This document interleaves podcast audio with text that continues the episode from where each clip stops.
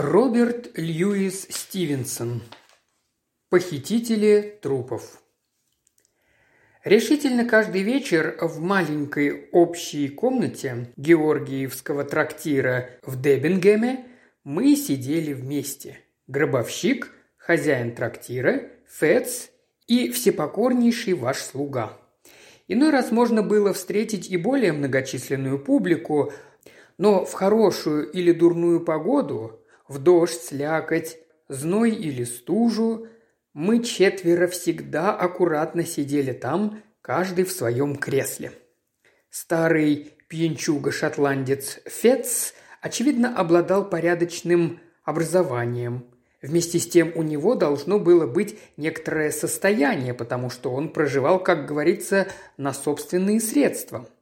Много лет тому назад, еще в молодости, Фец приехал в Дебингем и, поселившись там на постоянное жительство, стал в силу долгого своего пребывания в этом городке настоящим тамошним старожилом – Синее его камлотовое пальто сделалось в Дебенгеме такой же местной достопримечательностью, как и шпиль церковной колокольни.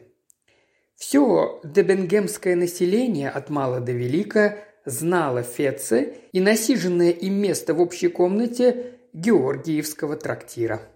Всем было известно, что он не ходит в церковь, а, несмотря на свои преклонные лета, пьянствует и предается другим столь же непристойным порокам. В своих не вполне определенных политических воззрениях Фец склонялся как будто на сторону радикалов и время от времени высказывал нам туманные атеистические взгляды, подчеркивая таковые ударами дрожащей от пьянства руки по столу. Он пил ром и выпивал каждый вечер аккуратно по пять рюмок. В Георгиевском трактире Фец проводил почти весь вечер в состоянии грустного опьянения, машинально держа рюмку в правой руке. Мы звали его доктором, так как молва приписывала ему специальные сведения в медицине. Известно было также, что в случаях настоятельной надобности он ловко вправлял вывихнутые руки и ноги и вкладывал повязки при переломах костей. Кроме этих сравнительно второстепенных фактических данных, мы ничего не знали о его личности и предшествовавшей жизни. Однажды в темный зимний вечер хозяин явился к нам уже после того, как пробило девять часов. В Георгиевском трактире лежал больной. Богатый сосед-помещик, внезапно сраженный апоплексическим ударом на пути в столицу, куда его призывали обязанности члена парламента постели великого человека немедленно вызван был по телеграфу из Лондона еще более великий лондонский врач. В Дебенгеме, куда железная дорога лишь недавно была проведена, впервые случился подобный казус. Понятно, что мы все были до некоторой степени заинтересованы таким крупным событием, как приезд врача, вытребованного по телеграфу. «Он приехал», – сказал хозяин, набив себе трубку и закурив ее. «Он?» – спросил я. «Неужели доктор?» «Собственной персоной», – отвечал хозяин. «Как же его фамилия?» «Доктор Макфарлен», – объявил хозяин. Опорожнив уже две рюмки рома, Фец допивал третью и находился в состоянии полного опьянения. Он то клевал носом, то вдруг, словно пробуждаясь, с изумлением оглядывался вокруг. При последних словах он как будто проснулся и дважды повторил фамилию Макфарлен, в первый раз довольно спокойно, а во второй с неожиданно сильным волнением. «Точно такс», – подтвердил хозяин. «Сюда приехал из Лондона доктор Вольф Макфарлен». Фец мгновенно протрезвился – Глаза его приняли ясное рассудительное выражение, голос сделался явственным, громким и твердым, а тон разговора совершенно приличным и серьезным. Эта внезапная перемена изумила нас до такой же степени, как если бы тут же на наших глазах ожил какой-нибудь мертвец. «Извините, пожалуйста», – сказал он, – «боюсь, что я не особенно внимательно прислушивался к вашему разговору. Кто такой этот Вольф Макфарлин? Выслушав ответ хозяина, он возразил. Быть не может, чтобы это оказался тот самый Макфарлин. Впрочем, мне бы хотелось поглядеть теперь на него. «Вы с ним знакомы, доктор?» – осведомился, тяжело переведя дух, гробовщик. «Боже, сохрани! Тем не менее, фамилия Макфарлин встречается не особенно часто, и трудно ожидать, что у того Макфарлина, с которым я хотел бы свидеться, есть однофамилец. Скажите-ка мне, хозяин, что он, уже в летах?» Понятное дело, он уже не молодой человек, волосы у него совсем седые, но он все-таки, кажись, помоложе вас. А между тем он старше меня, Старше на несколько лет. Дело в том, господа, добавил Фец, ударив кулаком по столу, что вы видите у меня на лице отпечаток Рома. Да, Рома и грехов. Кто знает, он, быть может, живет со спокойной совестью и хорошим пищеварением. Кстати, я упомянул про совесть. Пусть же она меня теперь слушает. Вы, чего доброго, способны считать меня почтенным, престарелым, добрым христианином. В таком случае вы изволите ошибаться. Мне никогда не случалось обращаться к священникам и каяться перед ними в грехах. Вольтер на моем месте, пожалуй, выкинул бы такую штуку, но я все-таки этого не сделал. Звонко шлепнув по лысой своей голове, он присовокупил. Мозги у меня остались в исправности и продолжали работать. Я видел собственными глазами и воздержался от всяких выводов. После минутного молчания, в продолжении которого мы чувствовали себя как-то неловко, я позволил себе заметить, если вы знакомы с доктором Макфарленом, судя по всему, не разделяете хорошего мнения, какое имеет о нем наш хозяин. Фац не обратил на мои слова ни малейшего внимания. «Да», – сказал он с внезапной решимостью, – «я непременно должен видеться с ним лицом к лицу. Наступило долгое молчание. Затем мы услышали, как на площадке первого этажа хлопнули двери, и кто-то начал спускаться по лестнице. «Это сам доктор!» – вскричал хозяин. «Если хотите на него взглянуть, то надо поторопиться». Из общей комнаты старинного Георгиевского трактира до входных дверей было всего каких-нибудь два шага. Широкая дубовая лестница выходила почти прямо на улицу. Между порогом и последней ступенькой едва оставалось достаточно места для маленького коврика. Это небольшое пространство пользовалось, однако, каждый вечер самым роскошным, ярким освещением не только от ламп, горевших на лестнице, но и большого фонаря, помещенного на улице как раз над вывеской – но также и от лучезарного сияния окна буфетной, выходившего в коридорчик.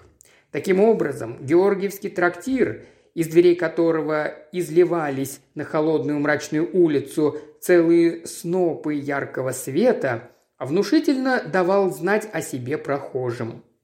Фец энергичной твердой походкой направился к выходу, а мы, держась несколько позади, были свидетелями того, как оба доктора встретились друг с другом лицом к лицу, как этого и хотел один из них. Доктор Марк Фарлин произвел на нас впечатление ловкого и сильного, хотя уже пожилого мужчины. Седые волосы обрамляли его бледное и безмятежное, но вместе с тем энергичное лицо. Он был богато одет в костюм из самого тонкого сукна и щеголял великолепной безукоризненно чистой рубашкой – он носил тяжелую золотую цепочку с таковыми же брелоками и очками. Шея у него была повязана широким белым атласным галстуком с лиловенькими цветочками, а рука поддерживала великолепную дорожную шубу. Не подлежало сомнению, что он дожил до своих лет в богатстве и почете. Вся его внешность представляла изумительнейший контраст с нашим трактирным пьянчушкой, ожидавшим его у последней ступеньки лестницы. Фец лысый, грязный, в веснушках и в старом своем комлотовом пальто громко окликнул знаменитого лондонского доктора Макфарлен. Оклик этот прозвучал скорее тоном Геральда или Глашатая, чем дружеским призывом. Знаменитый врач разом остановился на четвертой ступеньке лестницы, словно изумленный и отчасти даже оскорбленный столь фамильярным обращением. «Тодди Макфарлен», — повторил Фец. Лондонский врач только что не зашатался. В течение какого-нибудь мгновения он изумленно смотрел на человека, стоявшего перед ним, а затем оглянулся, словно с выражением какой-то досады, и все еще продолжая изумляться, шепотом спросил. «Фец, вы ли это?» «Да, это я. Уж не думали ли вы, что я тоже умер? Не каждый раз удается так легко отделаться от своих знакомых». «Тсс, тише!» – воскликнул доктор. «Свидание с вами для меня так неожиданно. Вижу, что вам не повезло в жизни. Признаться, сперва я вас с трудом узнал, но теперь рад, в высшей степени рад, что мне представился такой приятный случай. В данную минуту нам, разумеется, можно будет только поздороваться и проститься, так как меня ждет уже извозчик, чтобы отвезти на железнодорожную станцию, и я боюсь опоздать на поезд. Но прошу вас на меня рассчитывать. Погодите-ка, дайте мне ваш адрес. Вы не замедлите получить от меня весточку. Надо что-нибудь сделать для вас, Фец. Боюсь, что ваши дела не совсем в цветущем положении, но мы их поправим, непременно поправим ради старинных веселых песенок, которые когда-то вместе с вами распевали за ужином. Вы предлагаете мне денег? Да разве я возьму их от вас? – вскричал Фец. Деньги, которые вы мне дали, лежат, должно быть, и до сих пор в канаве, куда я их выбросил». Начав говорить, доктор Макфарлен мало-помалу успокоился настолько, что в последних его словах звучал уже покровительственный тон самоуверенного сознания своего превосходства над Фетцом. Энергичный отказ нашего пьянчушки привел, однако, лондонского врача в состояние прежнего смущения. На его благообразном и, казалось, таком почтенном лице мелькнуло на мгновение ужасно гадкое выражение. «Как вам угодно, дружище», – ответил он. «Я вовсе не имел намерения вас обидеть и не хочу никому навязываться с услугами. На всякий случай, впрочем, я вам оставлю свой адрес. Мне он вовсе не нужен. Я не имею ни малейшего желания знать, под каким именно ковром нашли вы приют», – прервал его Фец. Услышав про Макфарлина, я опасался, что речь идет именно о вас. Мне хотелось вполне разъяснить этот вопрос, чтобы удостовериться, действительно ли есть Бог на свете. Теперь я убедился, что его нет. Проваливайте. Он продолжал стоять на самой середине коврика между лестницей и дверями, так что знаменитому лондонскому врачу приходилось свернуть куда-нибудь в сторону. Мысль о такой унизительной необходимости, очевидно, вызвала у него на мгновение какое-то колебание. Лицо оставалось по-прежнему бледным, но в глазах сверкнуло грозное выражение. Пока, однако, Макфарлин находился еще в нерешительности, он заметил, что извозчик глазеет с улицы на эту странную сцену. В то же самое время он обратил внимание на нашу маленькую группу, выглядывавшую из открытых дверей общей комнаты трактира и столпившуюся у буфета. Присутствие стольких свидетелей заставило Макфарлина немедленно обратиться в бегство – Съежившись, он прижался к стене и одним прыжком, словно змея, устремился к дверям. Неприятности для него все-таки на этом не кончились, так как Фец ухватил его за руку и шепнул на ухо, но так громко, что мы все расслышали. «А что, доводилось ли вам видеть его когда-нибудь еще?» Богатый знаменитый лондонский доктор резко и пронзительно вскрикнул – и оттолкнул Фетца так сильно, что тот отлетел по другую сторону прихожей. Затем, схватившись руками за голову, Макфарлей выбежал из дверей с поспешностью вора, застигнутого на месте преступления. Прежде чем кто-нибудь из нас успел тронуться с места, экипаж мчал его уже к железнодорожной станции.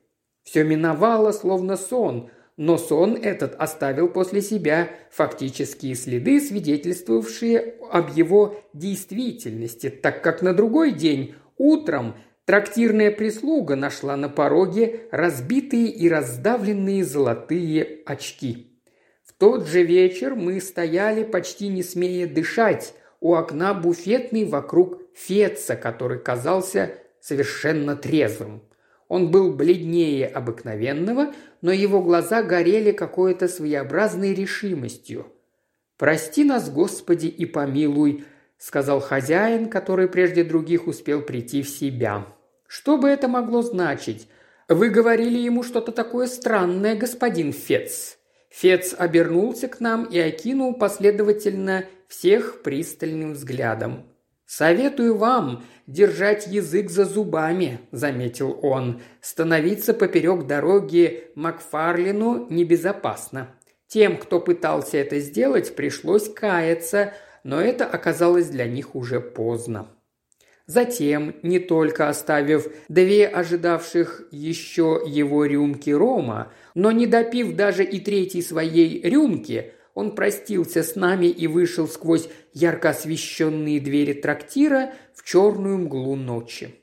Мы втроем вернулись на свои насиженные места в особую комнатку трактира, освещенную четырьмя свечами и красным заревом огня, ярко пылавшего в камине.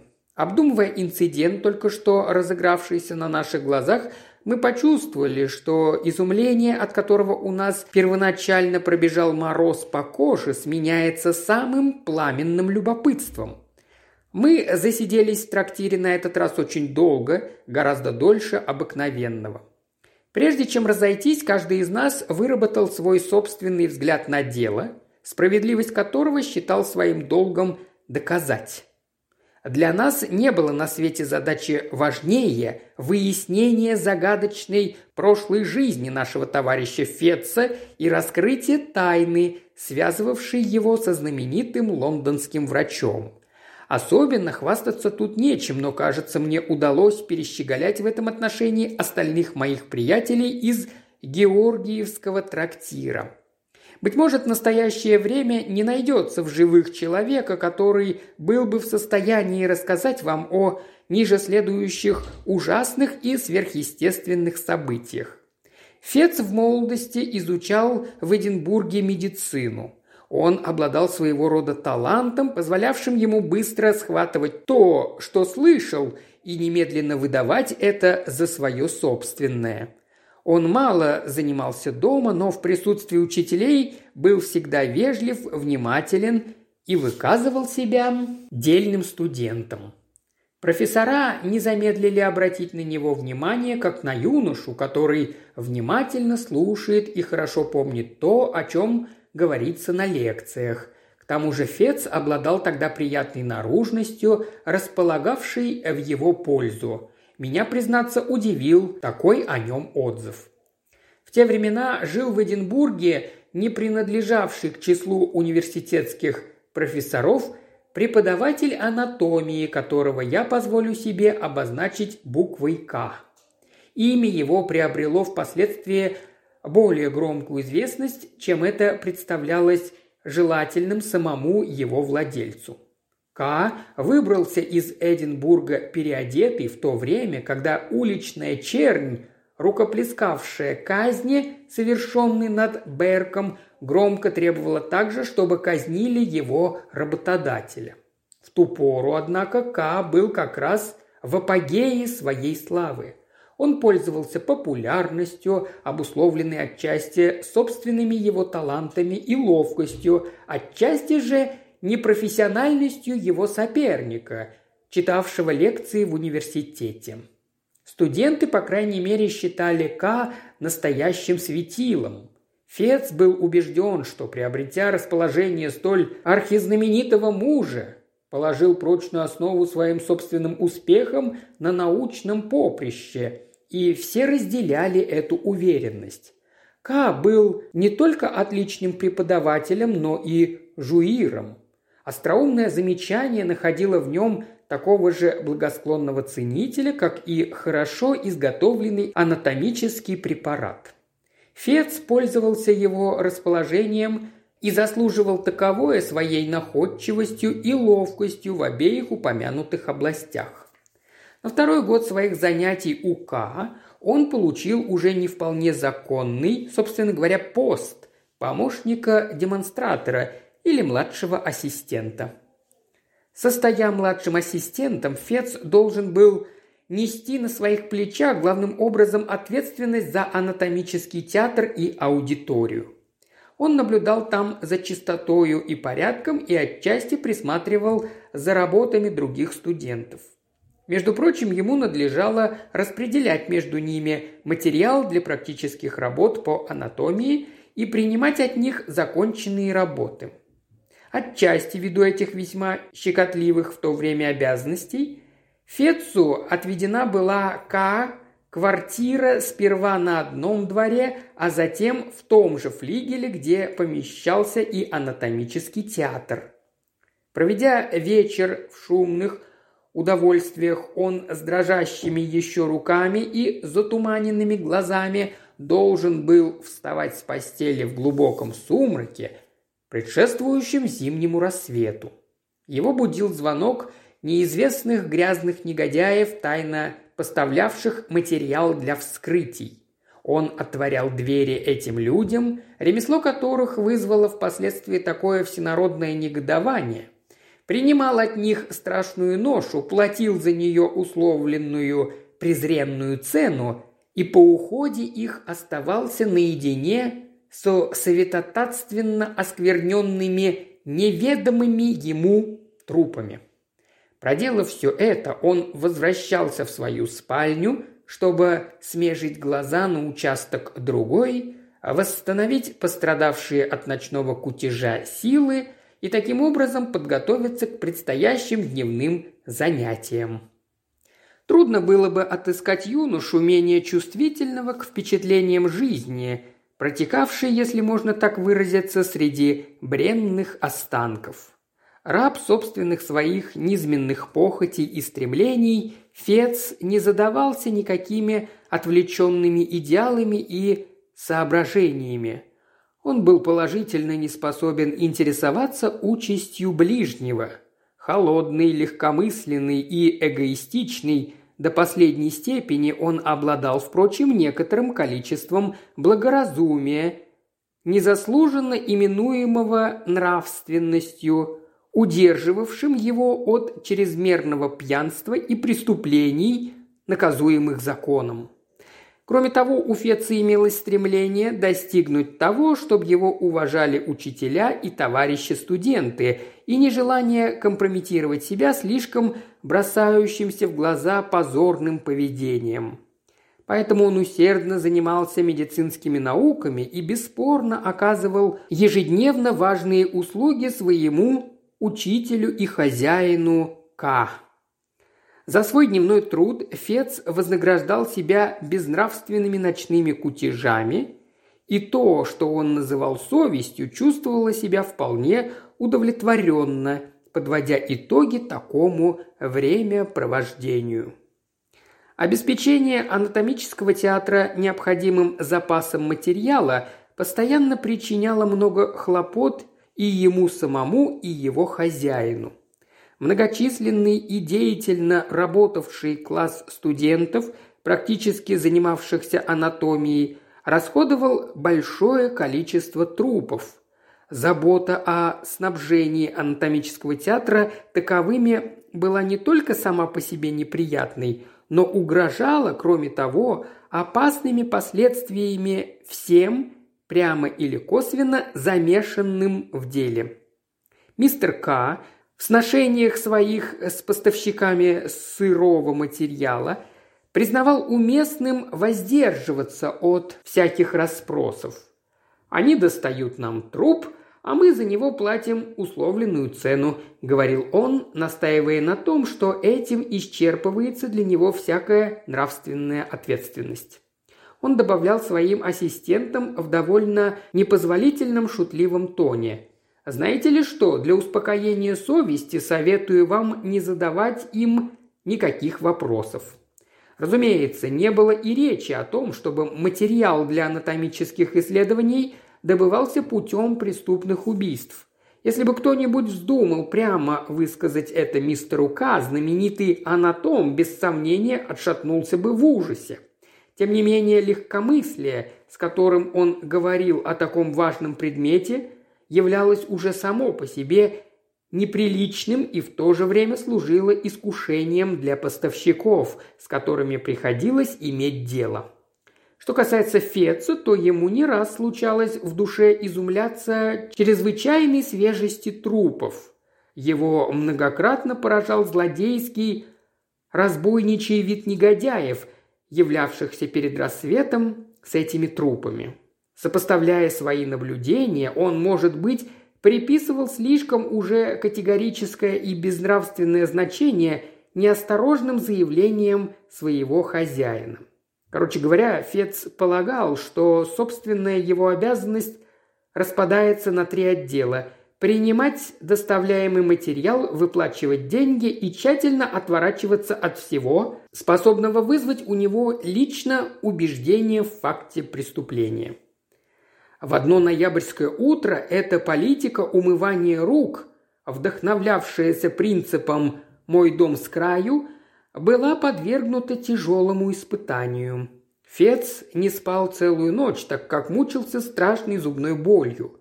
Он ходил по комнате, словно дикий зверь в клетке, и с бешенством бросался время от времени на постель, но лишь под утро погрузился, наконец, в тяжелый глубокий сон.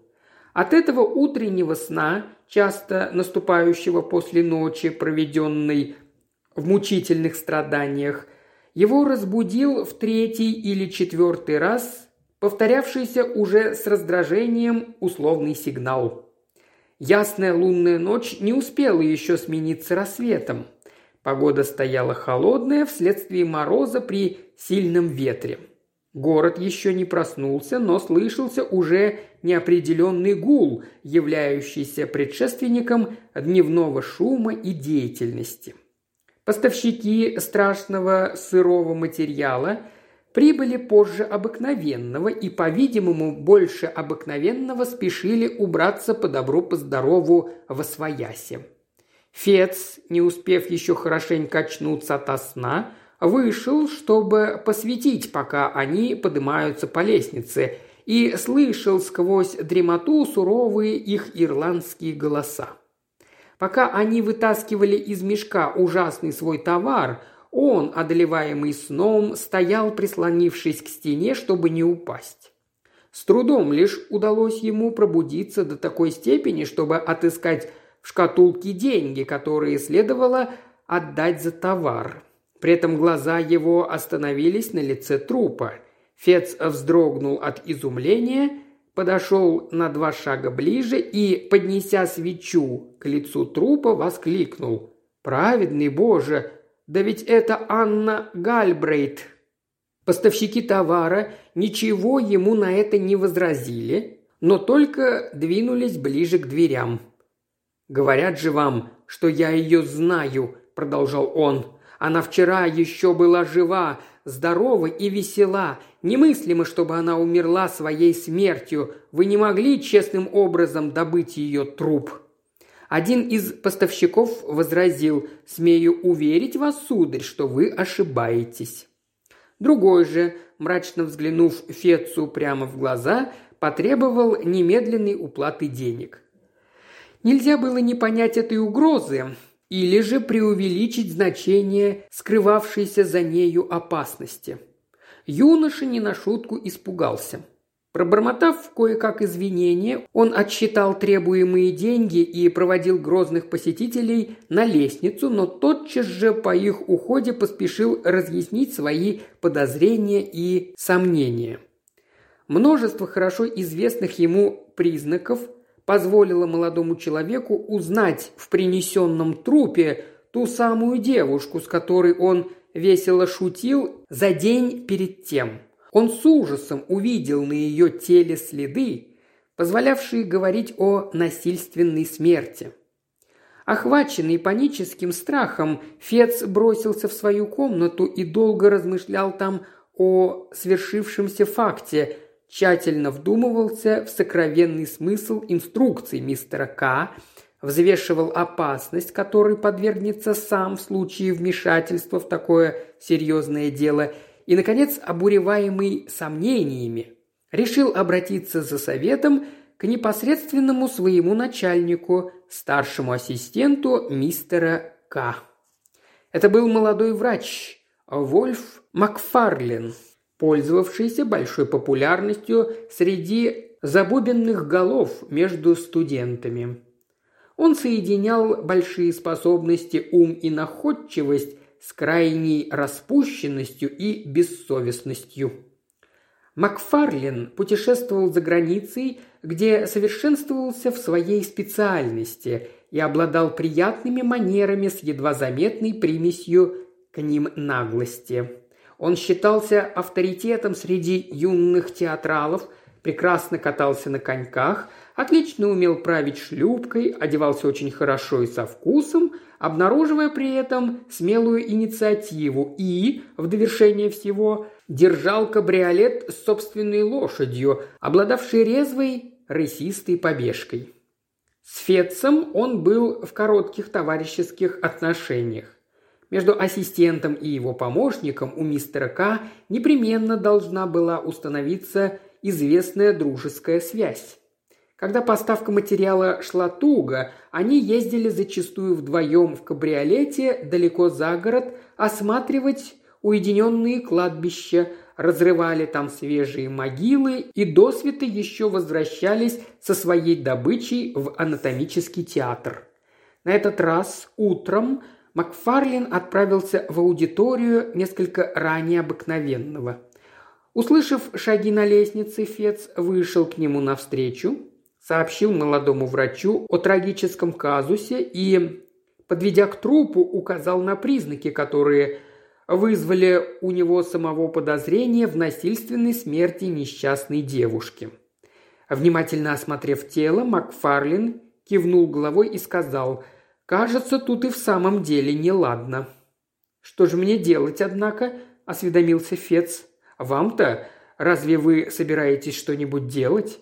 «По-моему, для вас всего рассудительнее держать язык за зубами», – возразил врач.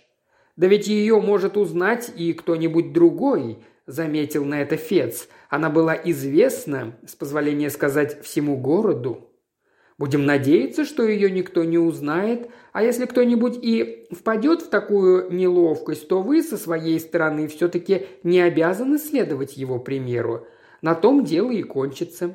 Поймите, что поставка свежего материала производится сюда уже очень давно. Стоит только расшевелить всю эту грязь, и вы поставите не только мистера К в самое адское затруднение, но и сами очутитесь в очень неловком положении. Мне, признаться, тоже будет трудненько расхлебать кашу, если вы ее заварите.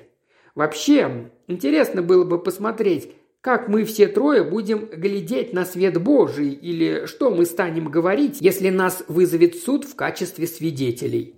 А для меня лично, видите ли, не подлежит ни малейшему сомнению, что, вообще говоря, весь доставлявшийся сюда материал для анатомических исследований сплошь и рядом добывался с помощью убийства. «Макфарлен!» – воскликнул Фец. «Не притворяйтесь, дружочек!» «Разве вы не подозревали этого сами?» – насмешливо возразил старший ассистент. «Подозрение все-таки не то, что...» «Явное доказательство. Не спорю. Поэтому-то я сожалею в такой же степени, как и вы сами, что эту штуку принесли сюда», – пояснил он, дотрагиваясь до трупа своей тростью. «Самое лучшее, что я могу теперь сделать, это не узнать ее. Я так и поступлю. – добавил он совершенно спокойным, холодным тоном. «Вы, если угодно, можете признать эту несчастную. Я ни в свое дело не вмешиваюсь и не намерен давать вам никаких инструкций, но мне кажется, что человек, знающий свет, должен поступить именно так, как ваш покорный слуга. Позволю себе добавить, что почтеннейший К, без сомнения, ожидает от вас именно такого образа действий. Позвольте спросить, от чего именно выбрал он нас своими ассистентами? Вероятно, от того, что старые бабы тут оказались бы не к месту. Такого рода доводы могли, скорее всего, подействовать на юношу вроде Фетца. Он решил взять пример с Макфарлина. Труп несчастной девушки был подвергнут вскрытию и выполнил свое назначение служить материалом для практических занятий по анатомии. Никто из студентов ее не узнал или, по крайней мере, не показал вида, что узнает. Как-то раз после полудня по окончании занятий Фец зашел в один из модных эдинбургских трактиров и застал там Макфарлина в обществе незнакомца. Это был человек небольшого роста, очень бледный и смуглый, с неприятным холодным выражением в черных глазах. Черты лица казались интеллигентными и заставляли предполагать в их владельце известную благовоспитанность. С этим, однако, очень мало сообразовывались его манеры и обращения. При более коротком знакомстве с этим человеком он оказывался грубым и пошлым дураком. Тем не менее, он почему-то обладал над Макфарлином таинственной властью. Отдавал молодому врачу приказания авторитетным тоном турецкого паши, сердился при малейшем протесте или промедлении и грубо настаивал на самом раболепном выполнении своих предписаний. Этому гаденькому человеку вздумалось почему-то сразу заинтересоваться Фетцем. Он принялся его угощать самыми тонкими винами и необычайнейшими россказнями о своей собственной прежней карьере. Если десятая часть его исповеди могла заслуживать доверия, то незнакомца следовало признать первокласснейшим негодяем. Понятно, что тщеславию юноши позволительно внимание столь опытного жуира. Разумеется, я и сам не промах, но все-таки мне далеко до Макфарлина, до Тодди Макфарлина, как я его называю», – добавил незнакомец. «Эй, Тодди, прикажи подать нашему приятелю еще бутылку Рейнвейна». «Запри-ка эту дверь, Тодди, да смотри, Поворачивайся попроворнее. Знаете ли, ведь Тодди терпеть меня не может. Пожалуйста, Тодди, не отнекивайтесь». «Пожалуйста, не называйте меня этим противным именем», – проворчал Макфарлин. Послушайте-ка, с каким выражением он это говорит. Вы, разумеется, видели, как здешние молодцы пыряют друг друга ножами. Так знаете же, что он с величайшим удовольствием изрешетил бы меня всего. У нас в медицинской профессии устраивают свои дела не в пример лучше. Если мы недолюбливаем какого-нибудь приятеля, мы вскрываем его труп и затем совершенно успокаиваемся. Макфарлин бросил на своего помощника такой изумленный взгляд, как если бы эта шутка была для него неожиданным откровением. День клонился к вечеру. Незнакомец, оказавшийся мистером Греем, пригласил Фетца отобедать за компанию и заказал такой великолепный обед, что в трактире и не слыхивали ни о чем подобном. Само собой разумеется, что после обеда предъявлен был ему грандиознейший счет, по которому пришлось платить Макфарлину. Они распростились друг с другом уже поздно вечером. Грей был тогда пьян до смерти, а Макфарлин, протрезвевшийся от злости, с трудом лишь сдерживал свое бешенство при мысли о всех растраченных деньгах и проглоченных оскорблениях.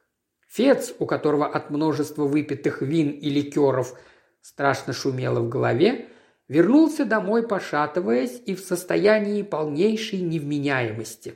На следующий день Макфарлен не явился в аудиторию, и Фец невольно усмехался при мысли, что злополучному старшему ассистенту пришлось снова таскаться с этим невыносимым Греем из трактира в трактир.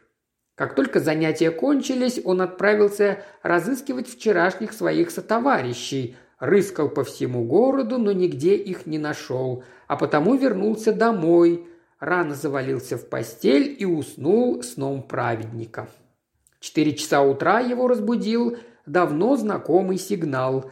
Спустившись с лестницы и открыв входную дверь, он, к изумлению своему, увидел Макфарлина кабриолете, где лежал длинный, зловещий, хорошо ему знакомый тюк. «Скажите на милость!» – воскликнул Фец. «Вы, значит, ездили один в экспедицию? Как это вам удалось управиться?» Макфарлин грубо заставил его молчать, приказав заняться сперва делом. Когда труп был доставлен наверх и уложен на стол, молодой врач совсем уже собрался уйти, но затем остановился и после мгновенного колебания сказал слегка принужденным тоном. «Не лучше ли взглянуть ему хорошенько в лицо?» «Пожалуй, что это будет для вас и в самом деле лучше», — повторил он, видя, что Фец смотрит на него самого с наивнейшим изумлением. «Где же? Как и когда именно добыли вы этот труп?» – испуганно вскричал юноша. «Говорят вам, взглянитесь пристальнее ему в лицо», – возразил Макфарлин. Фец был до того поражен, что пошатнулся и едва удержался на ногах. Он попеременно глядел то на труп, то на молодого врача и, наконец, сделав над собой усилие, отдернул простыню, закрывавшую лицо мертвеца. Очевидно, молодой студент был до некоторой степени подготовлен к тому, что ему пришлось увидеть, но тем не менее зрелище это его ошеломило. Перед ним лежал на простыне из самого грубого холста обнаженный холодный труп человека, с которым он немного больше суток тому назад прощался на пороге трактира. Человек этот был тогда прекрасно одет, сыт и пьян. Несмотря на беззаботный свой характер, Фец ощутил нечто вроде ужаса и смутного пробуждения совести. «Смотри, чтобы не дошла очередь до тебя», словно отдалось в его душе при мысли о том, что уже двое из его знакомых внезапно попали на препараторский стол. Мысль эта шевелилась, однако, у него на заднем плане. Более всего в данную минуту смущал его сам Макфарлен. Совершенно не подготовившись к такому ужасающему инциденту, юноша не осмелился взглянуть в лицо своему товарищу и не решался встретиться с ним взглядом. Вместе с тем он не мог вымолвить ни слова. Язык его словно прилип к гортани. Вольф Макфарлен – взял на себя почин прервать это тяжелое молчание. Он спокойно подошел сзади к своему помощнику, ласково, но твердо положил ему руку на плечо и сказал «Голову можно будет отдать Ричардсону». Так звали студента, которому давно уже хотелось получить в свое распоряжение свежую человеческую голову. Не получая никакого ответа, убийца добавил – Необходимо, чтобы отчетность у вас была в должном порядке, а потому потрудитесь уплатить мне что следует и расписаться в получении сырого материала. К Фецу вернулся тогда голос, звучавший как-то странно в его собственных ушах. «Вы требуете платы?» – воскликнул он. «Платы за это?» «Ну да, разумеется. Вы должны мне выдать деньги, а я обязан их взять. Я не могу вам отдать, а вы не можете получить от меня этот материал даром. В противном случае мы оба оказались бы скомпрометированными. Нынешний казус напоминает историю с Анной Гальбрейт. Чем в худшем свете представляется этот инцидент, тем строже должны мы следить за выполнением всех формальностей. Где именно держит деньги почтеннейший К? Здесь, – резким тоном ответил Фец, указывая на конторку, стоявшую в углу. «Дайте мне тогда ключ от конторки», – спокойно добавил Макфарлин, протягивая за ключом руку. В течение нескольких секунд юноша колебался, но затем жребий был брошен.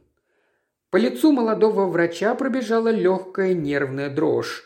Он не мог подавить этого бесконечно малого симптома громадного облегчения – которое ощутил, когда ключ, наконец, оказался в его руках. Открыв конторку, он вынул из ящика книгу для записи сырого материала, достал перо и чернила, разыскал в другом ящике деньги и отсчитал из них сумму, обыкновенно уплачивавшуюся за труп. «Ну-с, теперь уплата произведена», – сказал он. «Это служит первым доказательством того, что вы знать не знаете и ведать не ведаете о чем-либо подозрительном. Это первый шаг к тому, чтобы оградить вас от всякой ответственности. Вам следует только дополнить его еще другим шагом. Запишите произведенный платеж в книгу денежной отчетности, которую вам приходится вести, и тогда никакой черт не в состоянии будет к вам привязаться. В течение следовавших затем нескольких секунд в душе Феца происходила мучительнейшая борьба – он видел себя окруженным самыми ужасающими опасностями. Ближайшая из них, как и следовало ожидать, показалась ему наиболее грозной. Все затруднения, какие могли возникнуть впоследствии, как-то стушевывались перед мыслью о том, чем могла окончиться в данную минуту ссора с Макфарлином. Поставив на стол свечу, которую до тех пор держал в руках, Юноша схватил перо и твердым почерком записал в книгу под надлежащим числом сумму, израсходованную на приобретение сырого материала. «Справедливость требует», – заметил Макфарленд, – «чтобы эти деньги поступили в ваш карман. Я лично получил уже то, чего моей душеньке было угодно. Кстати, позволю себе дать вам добрый совет, хотя вы, вероятно, и сами знаете, как надлежит вести себя светскому джентльмену, которому фортуна немножко улыбнулась в том смысле, что послала ему в карман несколько шиллингов – мне почти совестно упоминать о том, что у нас существует следующее общее правило никого не угощать, не покупать себе дорогих учеников, не платить старых долгов. Занимайте сами в долг, но не сужайте никого деньгами. «Знаете что, Макфарлин?» – добавил Фец, голос которого все еще звучал как-то резко и странно. «По вашей милости я надел себе на шею петлю». «По моей милости?» – воскликнул Вольф. «Нет, сударь, извините. Насколько я могу судить, вы действовали теперь исключительно только в интересах личной вашей самозащиты. Представьте себе, что я впутался бы в какие-нибудь неприятности. В каком положении, позвольте спросить, очутились бы вы сами? Очевидно, что сегодняшний наш инцидент является следствием предшествовавшего. Мистер Грей служит как бы продолжением девицы Гальбрейт – тот, кто начал, не может уже остановиться. Надо идти в том же направлении. Даже в прописях говорится, что если воз начинает катиться с горы, то его уже поздно удерживать. Душу несчастного студента охватило мрачное сознание безысходного положения, в какое поставила его изменщица судьба. «Боже мой!» – воскликнул он, обливаясь слезами – что же я такое сделал и когда именно начал катиться с горы? Ведь если меня назначили младшим ассистентом и я согласился принять это назначение, то в этом с моей стороны не было же, по-видимому, ничего дурного. Должность эта оказалась необходимой, и если бы я от нее отказался, ее занял бы другой. Неужели и он очутился бы в таком положении, в каком нахожусь теперь я? «Какой, подумать, вы еще юнец, дружище!» – заметил ему на это Макфарлин. «С вами лично ничего ведь дурного не случилось, да и не может случиться, если только вы будете держать язык за зубами. Неужто вы не знаете, милейший, что за штука земная наша жизнь? Все мы делимся на две категории – на львов и агнцев. Если вы агнец, то вам придется лежать здесь, на препараторском столе, подобно Грею и Аннушке Гальбрейт. Если же предпочитаете быть львом, то станете жить и разъезжать в собственном экипаже, подобно мне самому и нашему почтеннейшему К, подобно всем вообще людям, наделенным умом и нравственным мужеством. Вижу, что вас в первое мгновение слово ошарашило. Посмотрите, однако, на К, вы, Фец, человек не глупый и с характером. Вы мне нравились, и Ка в вас души не чает. Вы родились, чтобы быть охотником, а не дичью. Уверяю вас честным словом и жизненной моей опытностью, что не пройдет и трех дней, как вся эта история покажется вам смешным фарсом, по крайней мере, что касается той роли, какую вы в ней играли». С этими словами Макфарлин ушел, сел в свой кабриолет и пустил лошадь полной рысью, чтобы еще до рассвета вернуться домой. Фец остался таким образом наедине со своими опасениями и угрызениями совести. Он видел, что запутался, так сказать, по уши вследствие своей слабохарактерности и что, переходя от одной уступки к другой, он от роли властелина, от которого зависела судьба Макфарлина, унизился до роли беспомощного соучастника, с которым Макфарлин расплатился деньгами. Фец искренне жалел о том, что не выказал в свое время более мужества, но ему даже в голову не приходила мысль о возможности начать еще и теперь борьбу с судьбой. Воспоминания об Анне Гальбрейт и о проклятой записи в конторской книге заставляло его молчать. Часы проходили за часами, и студенты начали уже собираться в анатомический зал. Труп несчастного Грея разняли по частям, которые были распределены между студентами и приняты ими без всяких замечаний. Ричардсон изъявил величайшее удовольствие по поводу того, что получил, наконец, в свое распоряжение давно желанную голову. Прежде чем дневные занятия окончились, Фец был уже в восторге, убеждаясь, что на этот раз, как и в инциденте с Анной Гальбрет, концы фактически схоронены, как говорится, в воду. В течение еще двух дней он следил с возраставшей радостью за страшным процессом кромсания мертвого тела на такие мелкие куски, что оно становилось совершенно неузнаваемым. Макфарлин явился только на другой день и объяснил свое отсутствие болезнью, но вознаградил потерянное время энергии, с которой принялся заниматься со студентами. Особенно ценные услуги, как в теоретическом, так и в практическом отношении, оказал он Ричардсону. Студент, поощряемый похвальными отзывами о сделанной им при таких условиях работе, предался самым честолюбивым надеждам. Мысленно он видел уже себя получающим большую золотую медаль. Прежде чем миновала неделя, пророчество Макфарлина уже сбылось.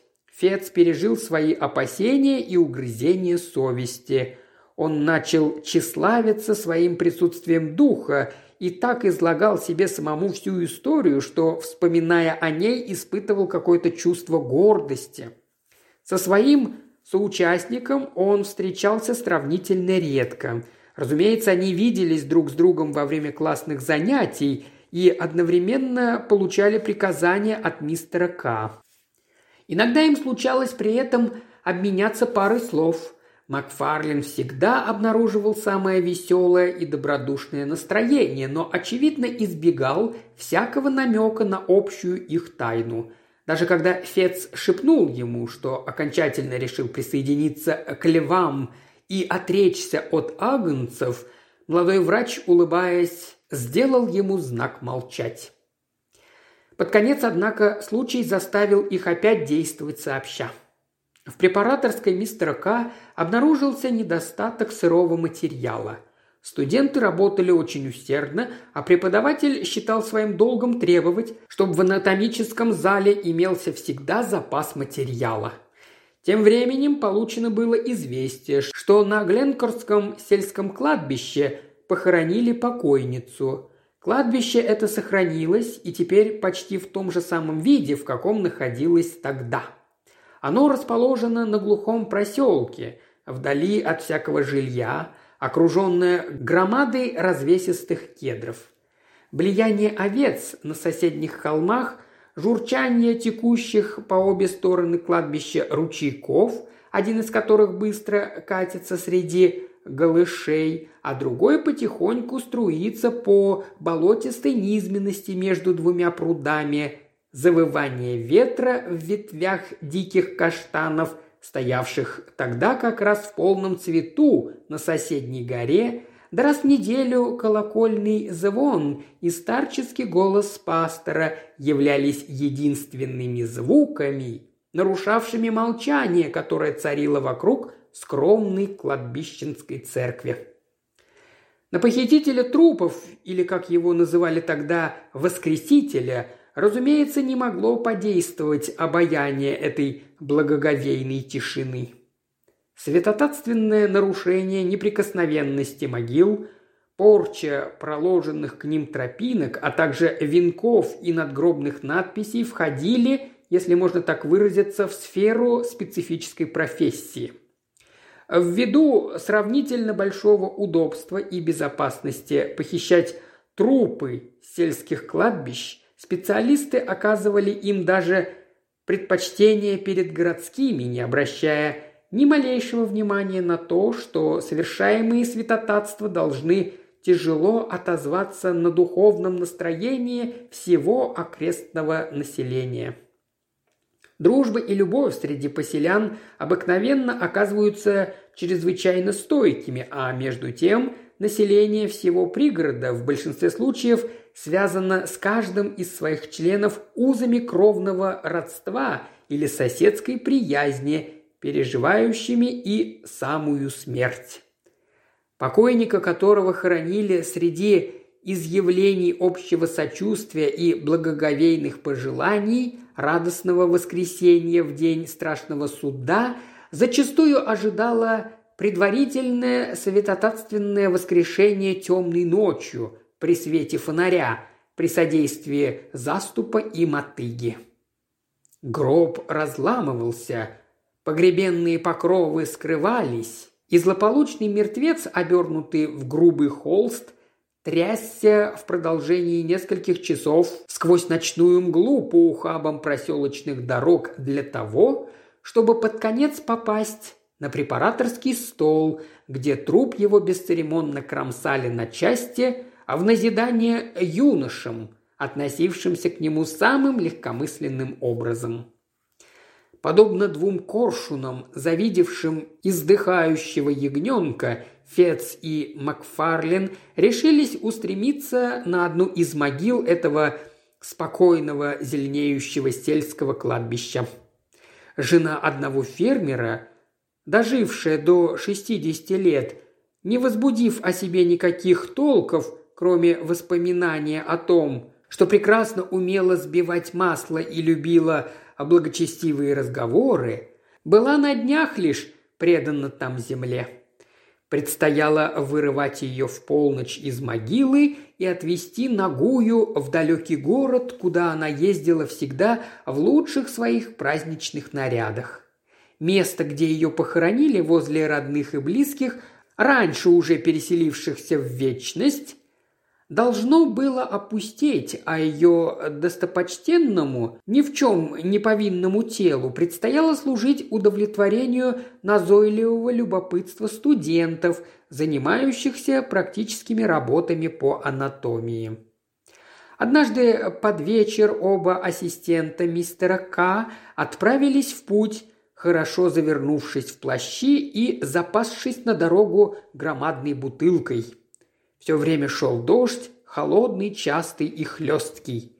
Ветер пытался иногда дуть порывами, но масса падающего дождя перебивала его и заставляла стихать.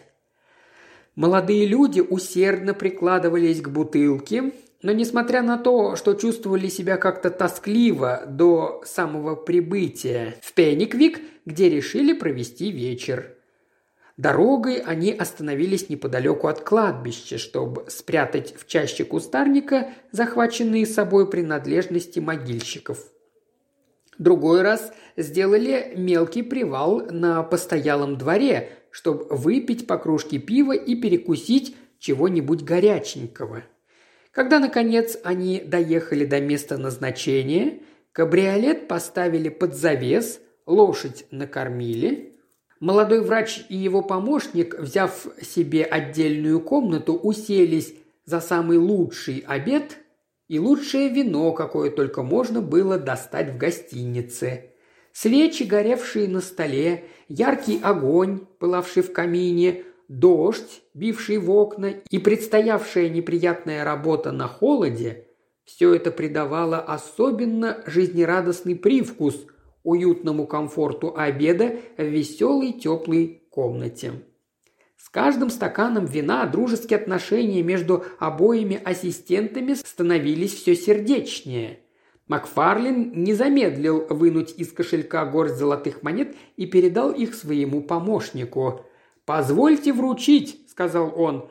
«Вы знаете ведь, что маленькие подарочки поддерживают дружбу, как говорят наши соседи-французы». Фец положил деньги в карман и объявил, что совершенно одобряет воззрение молодого врача. «Вы, сударь, философ!» – воскликнул он. «Я же оставался настоящим ослом, пока с вами не познакомился.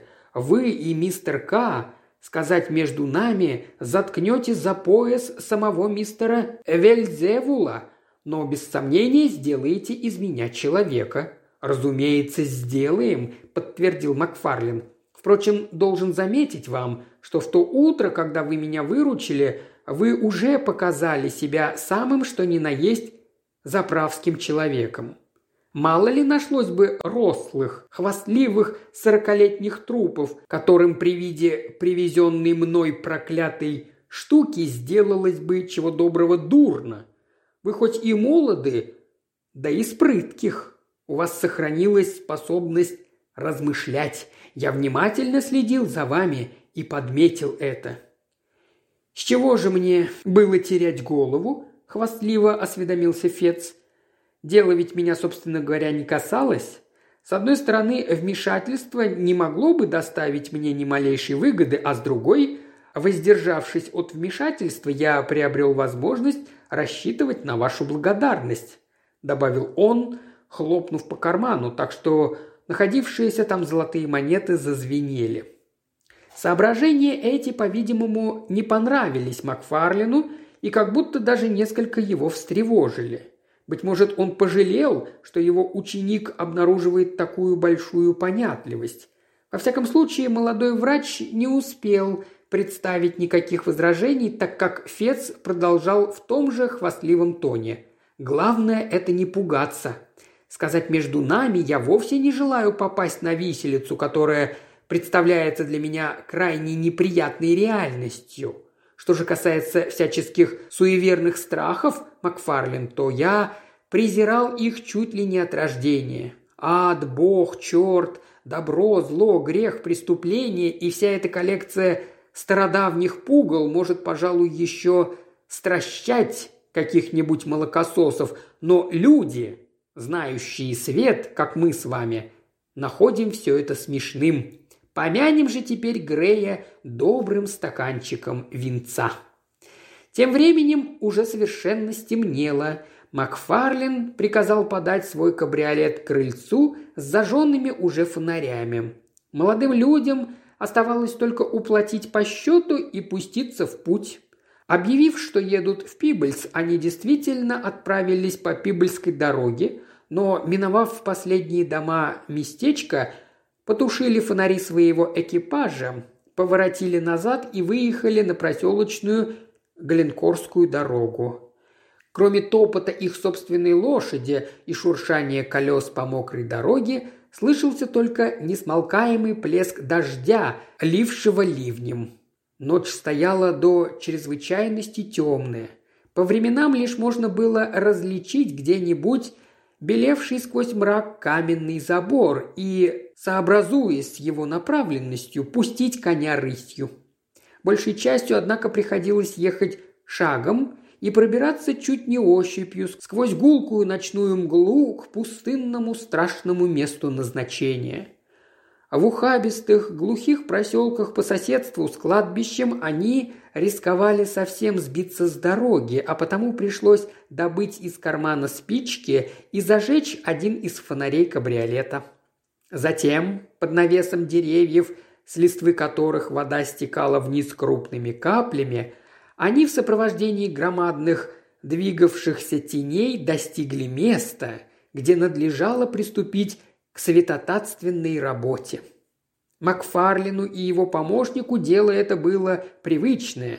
Молодецки работая за ступами, они минут через двадцать были вознаграждены за усердие глухим стуком своих лопат о крышку гроба. Как раз в эту минуту Макфарлин, которому слегка зашиб руку маленький камешек, швырнул его от себя через голову. Могила, в которой они теперь стояли почти по самые плечи, находилась близ окраины кладбищенского плоскогорья. Снятый из кабриолета фонарь прислонен был, чтобы лучше освещать работу, к дереву у самого обрыва, спускавшегося к ручью. Случай направил камень с замечательной меткостью. Послышался ляск разбитого стекла, и мерцавший до тех пор свет мгновенно угас. Фонарь скатился с круче большими прыжками, то глухо, то звонко отдававшимися в ночной тишине. Слышно было, как он по временам цеплялся за деревья. Несколько камешков, увлеченных его падением, катились за ним вслед вглубь рытвины, прорезанный ручейком, а затем воцарилось опять молчание, столь же глубокое, как и ночной мрак. Несмотря на все усилия, нельзя было ничего расслышать, кроме всплеска дождя, который то словно усиливался при порывах ветра, то, совладав с этими порывами, с автоматической равномерностью заливал всю окрестность на несколько верст вокруг. Преступная, светотатственная работа близилась уже до такой степени к концу, что ее можно было завершить и во мраке. Гроб вытащили из могилы и разломали. Труп завернули в измокший от дождя мешок и отнесли в кабриолет. Один из молодых людей сел возле, чтобы придерживать мешок, а другой, взяв лошадь под узцы, вел ее вдоль кустов и заборов, пока не удалось выбраться близ Фишер-300 на более широкую дорогу. Небо немного просветлело, и путники приветствовали рассеянный его свет почти с той же радостью, как если бы это было сияние дня. Во всяком случае, можно было пустить лошадь крупной рысью, и они, совсем уже развеселившись, быстро покатили по направлению к городу. Во время работы их промочило чуть ли не до костей. Каждый раз, когда кабриолет подталкивало в глубоких ухабах, мешок, который молодые люди поставили стоймя, падал то на одного из них, то на другого. Каждый раз при таком ужасающем соприкосновении они отталкивали от себя страшный груз. Все это представлялось само по себе совершенно естественным, но тем не менее начало действовать им на нервы. Макфарлин отпустил было скромную шутку насчет покойницы, фермерши, но она звучала как-то странно и не вызвала со стороны Фетца ожидаемого ответа. Зловещий тюк продолжал переваливаться со стороны на сторону. Голова мертвеца, словно в порыве доверия, припадала иной раз кому-либо из похитителей на плечо. Иной раз же мокрое полотно мешка оставляло у них на лице след холодного своего прикосновения. Феца начал пробирать, как говорится, мороз по коже. Всматриваясь в мешок, он с ужасом замечал, что мертвец становился как будто больше, чем прежде. По обе стороны дороги слышалось даже с самых отдаленных ферм завывание собак, словно вызванное проездом кабриолета. В душе Фетца все сильнее шевелилось сознание, что совершается нечто сверхъестественное, что с трупом произошло какое-то ужасающее чудо и что собаки воют именно с перепугу. Ему надо было сделать над собой большое усилие, чтобы вымолвить слово. «Ради бога, Макфарлен!» – сказал он наконец. «Ради бога, зажгите фонарь!» Молодой врач и сам испытывал, вероятно, нечто подобное. Ничего не возражая, он остановил лошадь, передал вожжи своему товарищу, слез с кабриолета и принялся зажигать уцелевший фонарь. К тому времени они успели доехать только до перекрестка дороги в Охенклине.